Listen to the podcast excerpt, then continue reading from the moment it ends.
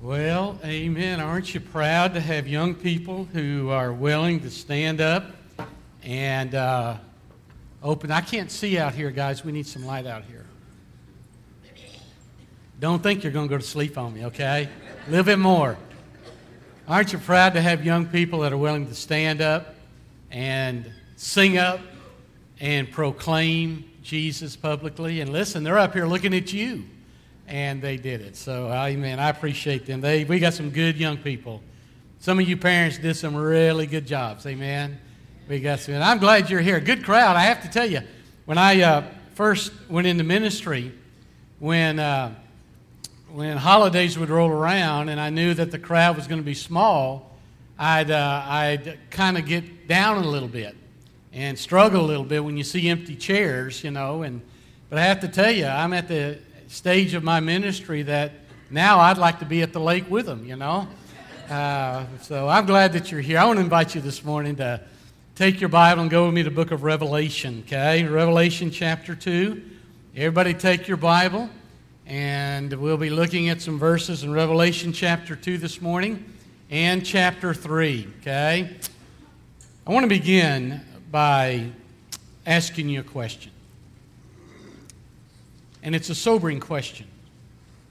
But I believe it's a question that our Master has every right to ask. And I think it's a question that we should consider. If Jesus, as he sits on his throne, as you know he does, if Jesus were to look down at us, and if he were to write a letter to Indian Springs Baptist Church, what do you think he would write? Let me make it a little more personal. If Jesus, as he looks down from his throne, and since you're a part of this faith family, instead of writing a letter to the collective body, say that Jesus, as he looks down, writes a letter, and he has Mark's name on it, or Lisa's name on it. What do you think Jesus would write? Do you think maybe he would say, Well done, stay with it? Do you think perhaps he might write, Hey, wait a minute, Indian Springs. What's going on here? If Jesus were to write us a letter, do you think that he would be impressed with what Indian Springs is doing or trying to do? Or you think perhaps he might be unimpressed with us band of followers. For the next several weeks, six, seven, eight weeks, I want to begin what I'm going to call an old fashioned summer Bible study.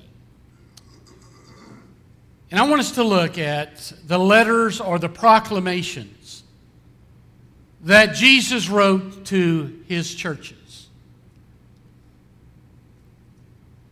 And I want us to see what he has to say, not just to churches then, but what he might say to us today.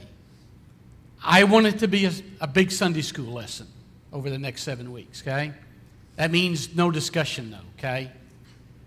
I want us to have a class. And my desire is that it be a, a, a teaching time. Now, God, the Master's messed up my plans before, so He's certainly willing to do that. But I want to teach.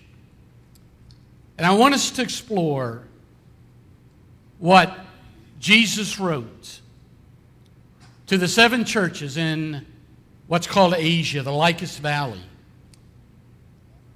Now, by way of introduction, let me just tell you they were actual churches that existed back then. But the application is to us today. I believe that what we find in the letters we're going to be studying are some things that we see in our churches today. I don't think that these letters were for ages of time. There are some who say that these seven letters, which is the number of completion, were letters to depict different ages of the church age leading up to the time that Jesus comes back. There's some arguments for that. People smarter than me believe that. But, gang, I don't believe that. Okay?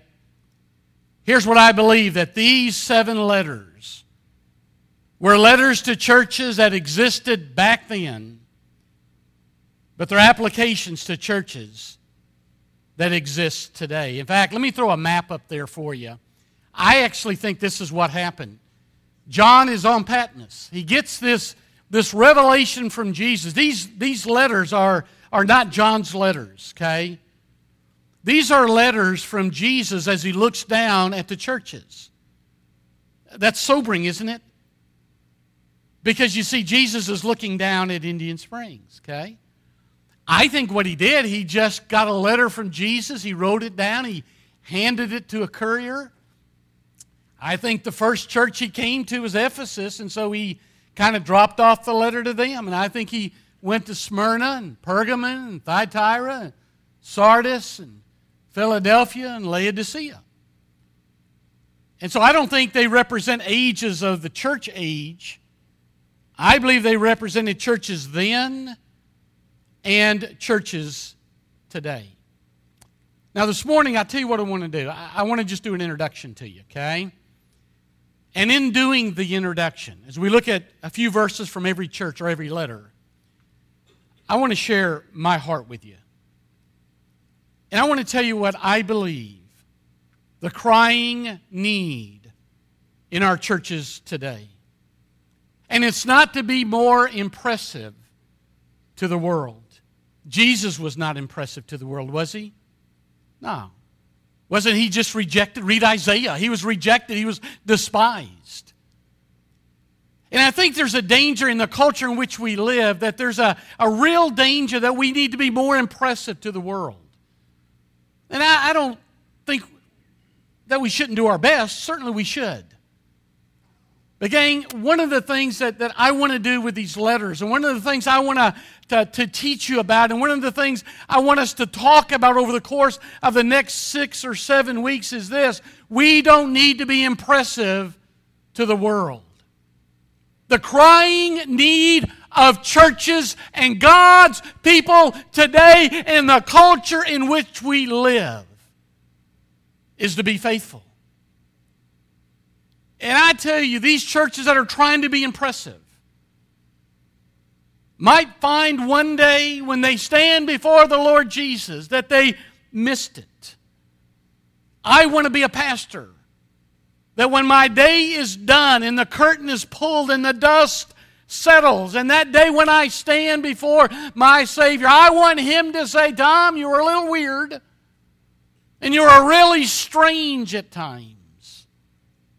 But Tom, you were faithful. And my prayer for you, and my challenge to you, is for you to say, regardless of the culture, and regardless of all the pressures that I live under and all the pressures to conform, I commit and I surrender my life as best I know how to be faithful to that one who walks in the midst of the lampstand, he who walks among the seven churches. It's as if it's as if Jesus comes down to these churches to inspect his churches. In fact, in every letter, here's what we're going to read. He who has an ear, let him hear what the Spirit says to the churches. That's plural, that's important. He who has an ear, let him hear what the Spirit is saying to the churches. Now, let me tell you what that means. It means that some's going to hear and some's not going to hear. It means that if you're going to hear, you got to have an ear to hear, and some don't. It also means that you've got to be listening. And, gang, some not only do not have an ear to hear, some are not listening today. And so the study is for those who have an ear. And the study is going to be for those who are listening. And so here's my challenge to you Would that be you? Are you really listening to what the Spirit is saying to the churches? And let me get personal again with you. The older I get, the less I care about how we look to the world, but more about how we look to God. The less I care about appealing to the world, but the more I care about how you and I represent truth to a people who desperately, desperately need truth. You see, dear people, truth is confrontational at times, but only truth ultimately sets people free. And so, if all we're doing is trying to be impressive, then the temptation for us is to be appealing. And if you're trying to appeal, some call it seeker sensitive, then truth can get watered down so that we can be accommodating. Now, from a world's perspective, that may be good, okay? Because the world's into marketing, the world's into social media and things like that.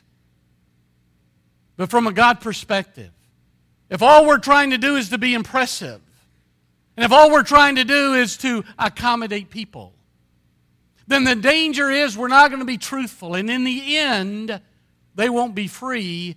And in the end, they'll spend eternity separated from God in hell. So, in the end, what good is it, you see? Now, what I, what I want you to know, and you know this, so I'll just remind you that there's always been a tension between the world and the church, always has been. And beloved, there always will be. There, someone said there's always been a tension between Christ and Caesar. And we have to recognize, always has been. It was like that here, even before the Apostle John died error had already begun creeping into the church. It was already there. So we shouldn't expect any difference. But I think part of the problem in Western culture, in our culture, is that we've had it so good. That because of the sacrifice of men and women who died, we're celebrating them today. And mainly because of the providence of God, there's never been a nation like the United States of America, right? Brother, we, we, sisters, we, we don't know what it's like to suffer. We don't know what it's like to sacrifice, but the church has always suffered, and the church has always been called to sacrifice. It's just that we're a little immune from it because we've been so blessed. Whether that'll continue, I, I don't know. I know one thing that you and I are in for a challenge culturally today. Now, we're going to win, but we're going to be challenged nonetheless. Let me tell you what this letter is going to do, these letters. First of all, they're going to challenge us, okay? They're going to address areas of our lives and areas of our church that you and I need to think about and address. There's something in every letter that's going to call you into question and it's going to make you squirm. Nothing wrong with that, okay? But also in every letter, there's going to be words of comfort. There's going to be a praise. Then there's going to be a problem, and then he's going to, John, Jesus through John's going to give us a plan of action. There's going to be encouragement in our struggles, and what I want you to know as we begin, because I'm not going to mealy mouth and I'm not going to back off of anything that Jesus says, okay? So let me go ahead and say this at the beginning. Ultimately, we're going to win. It's been set. Jesus is the victor. He keeps the scoreboard. The final score is determined. Victory is ours. We're champions in the midst of the battles. I want to tell you, beloved, those of you that know Jesus Christ personally, those who have been touched by His sovereign grace, you may not feel like it, and sometimes you may wonder about it. But I want to tell you, you're on the victor's stand. One day you'll reign with him in glory. even while we must battle elements that stand opposed to God. I'm not worried about the Boy Scouts, they blew it. I've always loved the Boy Scouts, but I want to tell you, they blew it. Some of you parents are going to be faced with some challenges coming up. When your little boy starts to grow up and says, I want to be a Boy Scout, you're going to have to decide what you're going to do there, see. There'll always be challenges like that. But at the end, you have won, and I have won. And each letter, except for Laodicea, Jesus is going to find something to commend. So we're going to see some commendations, okay? In every letter except for Smyrna and Philadelphia, Jesus is going to find something to condemn. None of us have it right. And so Jesus is going to lay it out, and I hope to bring applications to you that, that uh, will uh, help us uh, wrestle through things here at our church that we're trying to accomplish for God's glory, regardless of how the world thinks about us. Okay? That's hard because I like people to like me. And that's hard because I want people to say good things about Indian Springs, but I'd far rather have God like me. Huh? I'd far rather God at one point, maybe way in the future, say, hey, I'm proud of what you've done. Okay? What we're going to find is that Jesus is walking among his churches. Verse 12, we'll read that in a moment. Verse 12 tells us he's right in the middle of them. And let me tell you something else we're going to read in every letter. Now, listen, this sobering, gang. We're going to read in every letter where Jesus says, I know. Don't pass on that too quickly. I know.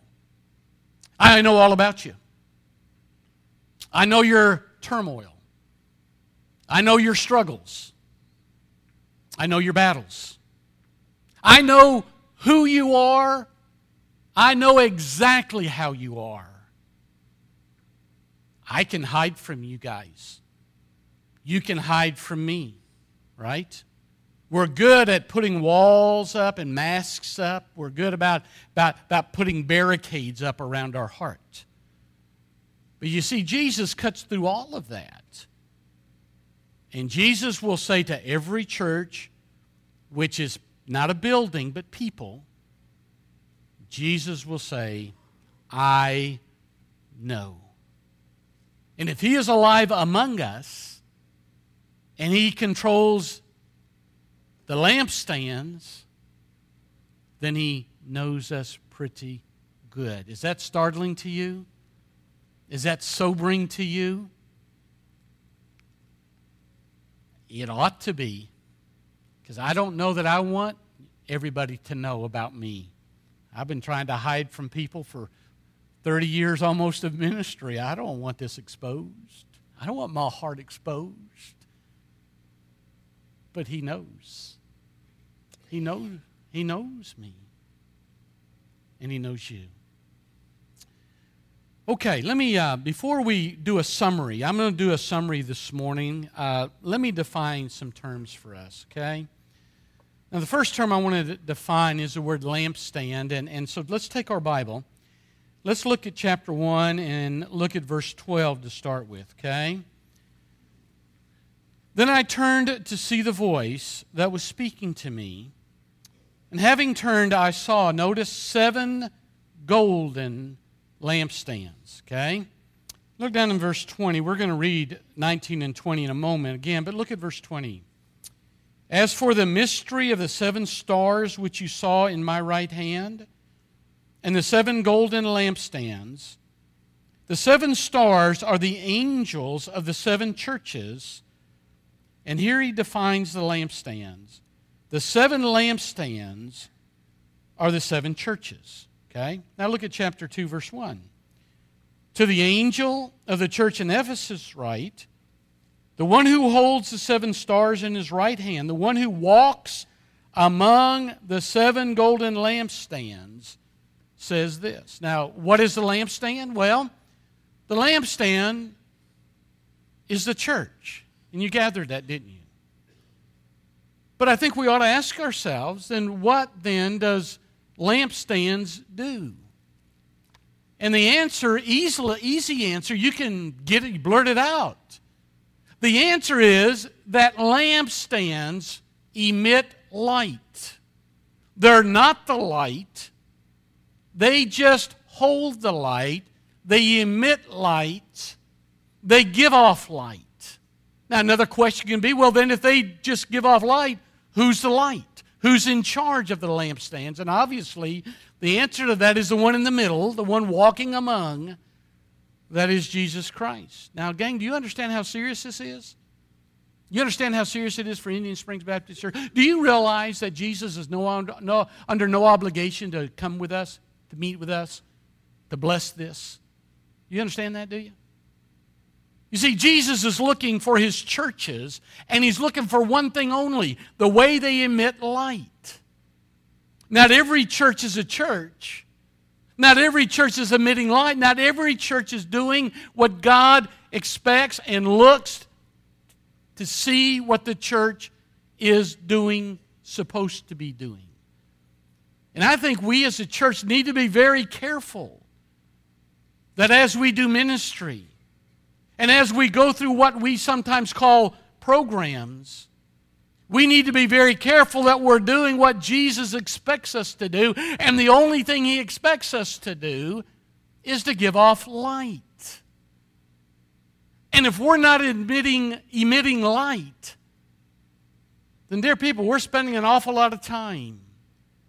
And we're spending an awful lot of money doing something that has no lamp stand purpose. Do you understand that with me? You understand how important that is? Anybody? Yeah. Hey, we've got some great ministries, and then we have some pretty good programs here. I, I as I wrote that, I, I was thinking of a lot of our uh, the recess ministry, Terry. I was thinking of our kids ministry, Mark, our youth ministry, and some of the other things we're doing. Gang, listen, those are good things. Our ESL ministry, that's a good thing. But if it's not emitting light, it's not functioning as a lampstand should, and we're spending an awful lot of energy, perhaps, and an awful lot of money, perhaps, into something that's not even fulfilling what the only thing Jesus expects the church to do, and that's to emit light. And I think I should, and I think you should, I think we all should ask ourselves. My Sunday school teacher, you ought to ask yourself in this class when we gather every Sunday, when we gather to sing some songs, when we gather to listen to a preacher rant, when part of them wants to be at the lake with the rest of them. I'm teasing. Are we admitting light? And if we're not, we're not being a church. And if we're not, all we're doing is a bunch of hype to impress a lot of people and never sharing with them the only truth that will change their eternity. Now, the next term I want to define, and there's no real reason to do it other than I like it, is the word angel. There are some who say that this angel there is the guardian angel that's been designated for the church. Maybe there are some, I don't know. I've known some that I wouldn't have called an angel in a church, but maybe there are. Actually, the word angel means messenger. And so some theologians, which I like the, these guys, they say that the angel is the pastor. Can I get amen, Rich? Come on, brother. I know where you live. My mama always called me an angel. So I kind of like that. The reason I put that in there is because I want you to think of me as an angel. That's cool. Yeah. All right. Let's take our Bible. Let me give you a summary for just a few moments, okay? The first church I want to summarize, and we'll look at next week in detail, is the church at Ephesus. Let's look at chapter 2, and let's read together verse 4 and 5, okay? He said, I have this against you Notice that you have left your first love. Therefore, remember from where you've fallen, repent, and my outline will probably be return. I think it's all ours next week. do the deeds you did at first. Why? Or because if you don't, I'm coming. I'm going to remove your lampstand out of its place unless you repent. I'm telling you, gang, you lose your first love. I'm going to talk about that for just a moment. You lose your first love, he'll pick it up and he'll go down the street. He's under no obligation because we're good people and we're sweet people. He's under no obligation to come here and to bless this mess, you see. Ephesus was a wealthy, prosperous town. They boasted of the worship Diana, a pagan god. Paul started a very strong, I think he was there two, three, three years, I guess. A strong, wonderful work. The church at this writing was about 40 years old now. And what had happened, they had lost their enthusiasm. And that's pretty normal in church. In fact, there's always seems to be generational shifts in church. What happened was now 40 years later, that, that burning, that, that burning love they had had begun to grow a little cold, and that's pretty normal. That's what churches do, you see. That's why churches should always be forming new units. Because the natural tendency of a church in their small groups is over a period of time when they get to be a certain number or a percentage of the room or whatever, they tend to, to and they don't even know they're doing it, they tend to put blinders on and they lose the hunger to reach the guy down the street. That's why you always have got to be building, starting new units. Somehow you got to figure out how to have space for that, and that's our attention.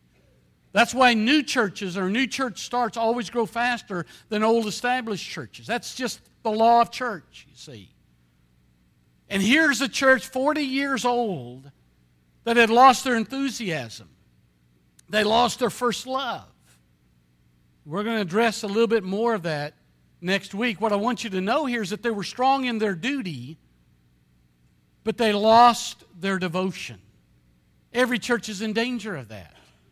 They were right in their orthodoxy, but they had lost their doxology. They defended the faith, but their love was cold. So cold that there's no church in Ephesus today. You see what he's saying here, and we'll develop it next week. You can't lose your compassion. Church, people, you can't lose your passion for God. Let me ask you what's more important, your head or your heart? Hmm? God's not into big heads, God's into big hearts. People follow not heads, People follow hearts. When it comes to this Christian thing and this church thing, people follow a church that has a passion for Christ, that has a passion for holiness and righteousness. They're looking for people who's not dead, whose hearts are beating aflame for the Word of God and the, and, and, and the caring of the soul. Ephesus lost, they had it, they lost it. How does the church lose it? Well, you got to come back next week, okay? All right, number two, Smyrna, chapter 2, uh, verse 10. Smyrna. Don't fear what you're about to suffer. Behold, the devil is about to cast some of you into prison. You're going to be tested. Tribulation for 10 days. Be faithful unto death. I'll give you the crown of life. This was a good church. The only hint of trouble would be in Jesus' words where he said, Fear not. The church was undergoing persecution, but it was about to get worse. He, he encourages them, don't lose courage in the face of temptation. And from a practical perspective, dear church, may I say to you, we who belong to this faith family must never lose courage when the pressure cooker gets hot. And the pressure cooker is heating up in our nation. Religious freedom is beginning to take a hit, and it's going to take a hit more and more as we see the approaching of our Lord and as we see wickedness rise.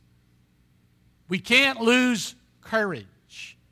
We must stand on what is right. Moms and dads, dads and moms, you've got to stand on what is right for your kids.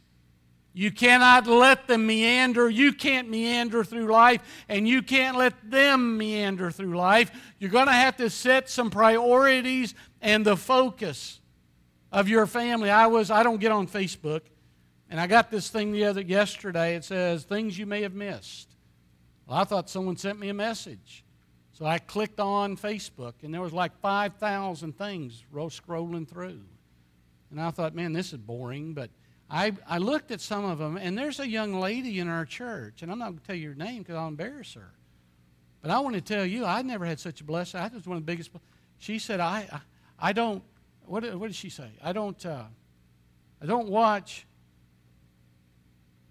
PG 13 because I don't want to ha- it to have an impact on my purity. Is that cool beans or what? A teenager. I'm not going to watch that junk. See? Where did she get that? I would imagine she got it from a mom and a dad. I would hope. Or some, our teacher, or, or the angel. Somewhere along the line, she got something that said, if I give in to this, it's going to have an impact on me. We can't lose courage. And that was kind of the challenge here, Smyrna, okay? Number three, Pergamum. Chapter, I knew this was going to be long, but you're just going to go out and cook barbecue anyway after we're through. Chapter 2, 14 through 16, this is Pergamum. But I have a few things against you because you have some who have hold to the teaching of Balaam who kept teaching Balak to put a stumbling block before the sons of Israel, eat things sacrificed to idols, and commit acts of immorality. So you also have some who in the same way hold to the teaching of the Nicolaitans. Therefore, repent, or else I'm coming to you quickly, and I'm going to make war against them with the sword of my mouth. Pergamum had a lot of good qualities, but I'll tell you what happened to them. They lost their discipline. They had begun to wilt and to give in to the wrong crowd. Listen to me, dear church. When you run, run, when you run with the wrong crowd, the wrong folks, you know what? You end up being like wrong folks. You hear me? You run with the dogs, guess what? You start barking. You run with cats, you start meowing. You start running with the ducks, you start quacking. Because the people you hang with is the people you become like. You want to change their life? Get them to church. Let the gospel of the Lord Jesus, let the Word of God and the Spirit of God convict them. You don't need to run with them because you'll end up just like them. Nothing judging them. It's just not what Christians should do, you see. They went to the wrong folks. It's incumbent for the church to live in and to walk in truth. Thyatira, chapter 2, verse 19 and 20. I know your deeds, your love. Now, notice these things. This is good. Your love, your faith, and service and perseverance, and that your deeds of late are greater than at first. Boy, if he'd have stopped there, there'd have been a happy hallelujah, wouldn't it? But I have this against you that you tolerate the woman Jezebel, who calls herself a prophetess, and she teaches and leads my bondservants astray, so they commit acts of immorality and eat things sacrificed to idols. This church had lost their conviction when faced with the challenge of holiness, toleration. is such a, a, a politically big word today. The world tells, the world tells us that we're, we're to be tolerant of others. That, when they say that, what they're doing, they're slapping the church. And they're slapping Christians. See? Their argument against us is that we're not tolerant, that we're intolerant of others, which is a bunch of bunk. You see? They, they call us homophobic because uh, we believe homosexuality is wrong. You know, or that we're anti gay because we believe homosexuality is wrong. They call us uncaring toward uh, mothers because we believe abortion is wrong. And so they say we should be tolerant. But listen to me. When you're tolerant for evil and when you're tolerant for iniquity, it always leads to deep sorrow in your life. I've never known anybody, and I've known a bunch that have had abortion. I've never known anybody that has not felt remorse for that. Bless their heart. There's healing in Christ. That's what we've got to point them to. But those who have suffered through that, they're, they're pained people. There's nothing good in that. Let me tell you, I, I've never heard anything good come out about alcohol. I've sure seen a lot of families torn up, families broken apart. I've seen wives abused and children abused because of it. And yet we're to be tolerant of that which takes a life and ruins a life and kills a life, you see? Toleration. I, I, I want to read something because I don't want to miss it, okay? I wrote down there are a lot of Jezebels today, and we must do what Jesus told this church hold fast. Now, here's what I wrote when you tolerate the wrong people for the wrong philosophy, you lose confidence. And when you lose confidence, you lose conviction. And when you lose conviction, your world becomes chaotic. There's nothing but chaos. Are you with me? Let me read it again. When you tolerate the wrong people for the wrong philosophy, what happens is you lose confidence. When you lose confidence, you lose conviction. And when you lose conviction, the only thing you got left is chaos. Would you agree with me today our families are chaotic? Would you agree with me today churches are chaotic? Would you agree with me today our government is chaotic? Every day something new, right? Would you agree with me today our nation is chaotic? Why? We've lost conviction. Why? because we've lost confidence. Why? Because we tolerate everything that comes down the pike. And we know I have no frame of reference, or at least we don't use the frame of reference to, to, to judge it by. And the only frame of reference to judge it by, young people, is the Word of God, you see. That's why you need to be at church. That's why you need to be in Sunday school. That's why you need to be under the preaching and the teaching of the Word of God, because this is God's not general revelation like the sky, it's God's special revelation, and only God's special revelation, when it's taught, pre- presents the dynamic, the potential that God may do something spiritual in your life. This is spiritual, you see. But they castigate us because we have the audacity to call sin sin you see. And because of that, the world is chaotic. All right, Sardis. How many more we got to go? Oh, we only got three. Sardis. The angel to the, chapter 3, verse 1. The angel to the church at Sardis, right? He who has the seven spirits of God and seven stars says, I know your deeds. You have a name that you're alive, but you're dead. Wake up, strengthen the things that remain which were about to die, for I have not found your deeds completed in the sight of my God. Remember what you have received and heard and keep it and repent. Therefore, if you don't wake up, I'll come like a thief, and you're not going to know what hour I'm going to come. This condemnation by Jesus was that this church had a reputation. Now, listen to me. Had a reputation for being alive, but was in fact dead. They were told to wake up to be watchful. Now, what I want you to know when we get there, we're going to deal with it a little deeper. They had a lot of activity, they had a reputation. I mean, if you were to go around the community, if you were to say to them, What's the happening church? What's the church that's rock and rolling? Sardis would have been the church. And yet Jesus says, You're dead, wake up. Let me give you something very profound. You don't know you're sleeping when you're sleeping. How do you know you've been asleep? When you wake up. That's profound, right? I mean, when you're sleeping, you don't know squat. But when you wake up, you say, Oh, I've been asleep. Spiritually, that's what he's saying. Wake up. Because when you wake up, you're going to remember you've been asleep and you've missed me. Now wake up, do the thing, be watchful, repent. This church needed a reality check. And how many assemblies today run hither and thither? And everybody hears about them, but they're just corpses. In the rhyme of the ancient mariner, Coleridge writes this Corpses man the ship, dead men pull the oars, hoist the sails, steer the vessel, alive but dead. Hmm? We don't want to be a dead church. We don't want to be sleeping. Not in this day and age.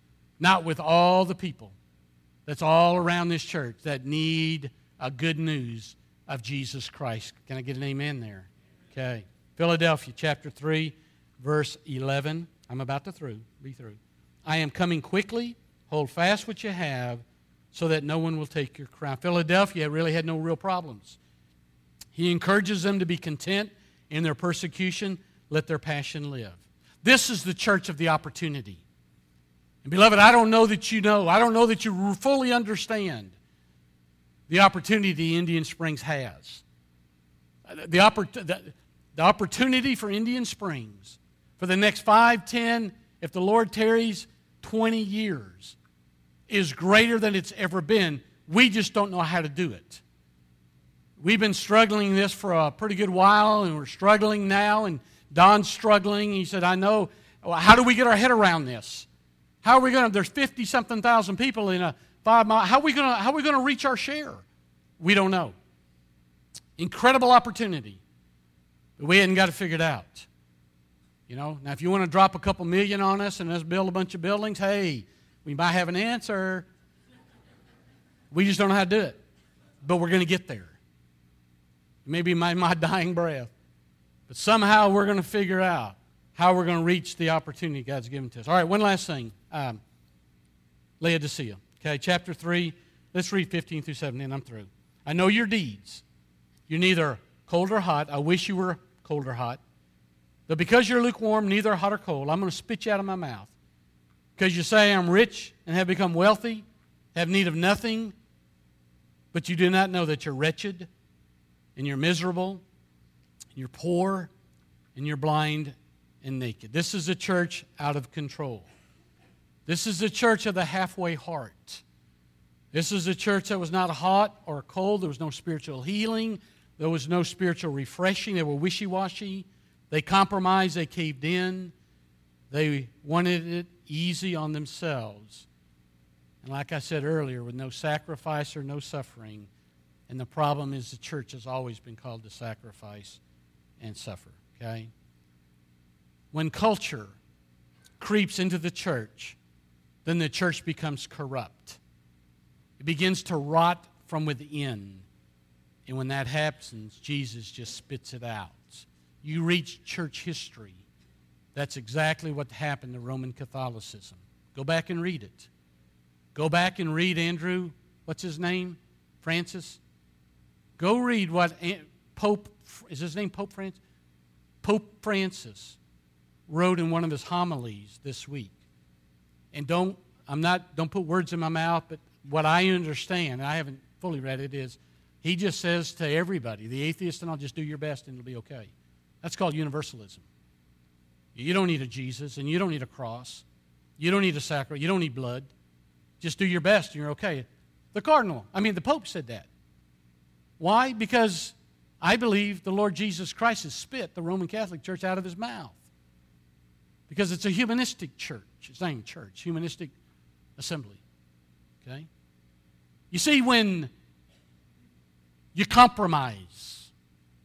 When you become wishy washy, when you're not spiritual challenging or healing or refreshing, then Jesus just spits it out because he's under no obligation to show up at any church.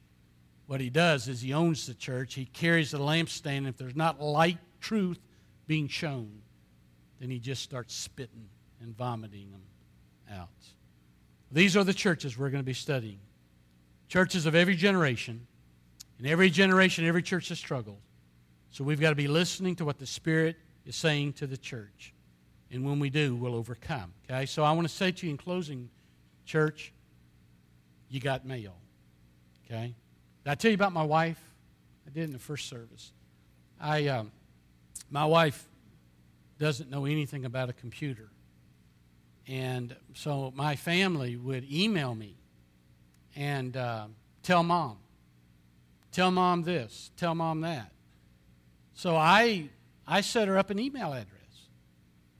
And I said, Now, Paula, this is your address. Here's what you you click this thing right here. And so I emailed my family and I said, Don't send me mama's stuff. Email her. Well, Jeff keeps sending stuff to me. And I said, Jeff, tell your mama. She doesn't read it, Dad. So I went down and I said, Paula, you got mail. Can I say to you, dear Indian Springs faith family, you got mail. What does Christ think of the church? You got mail. Will you join me in a journey? We'll see what God is going to say to the churches. Let's pray. And I tell you what, uh, Jared, we're not going to have invitation. I'm cool with this. I, I think this is going to be a Bible study. We'll have it from now on, probably, but I think today, I just want us to take a moment and just be quiet. Close your eyes and bow your head for a moment. And let's just play a little bit of a game here. What do you think? He who holds the lampstands, who walks amongst the lampstands, what do you think he may be saying to you? Is it possible over the next six or seven weeks he's going to say something that's going to hit you where you need to be hit? That's going to encourage you and give you courage in areas that need to be encouraged, or challenge you in areas where you need to be challenged. Oh, dear people that I love so much, you got mail. You got mail. Father, I love you. I thank you for your word. And I believe this will be a good study for Indian Springs. I believe we'll be challenged and loved and encouraged. And the thing I want us to get is that you know, you tell us, you know. So you know us individually and collectively. You know us. And if we have an ear to hear, then we'll be able to understand and discern what you say. And this is going to be a grand journey. This is going to be a lot of fun. And I believe my prayer is that I'll be a better preacher and pastor. And we'll be a better people and a better ambassadors in our community. I pray in Christ's name. Amen.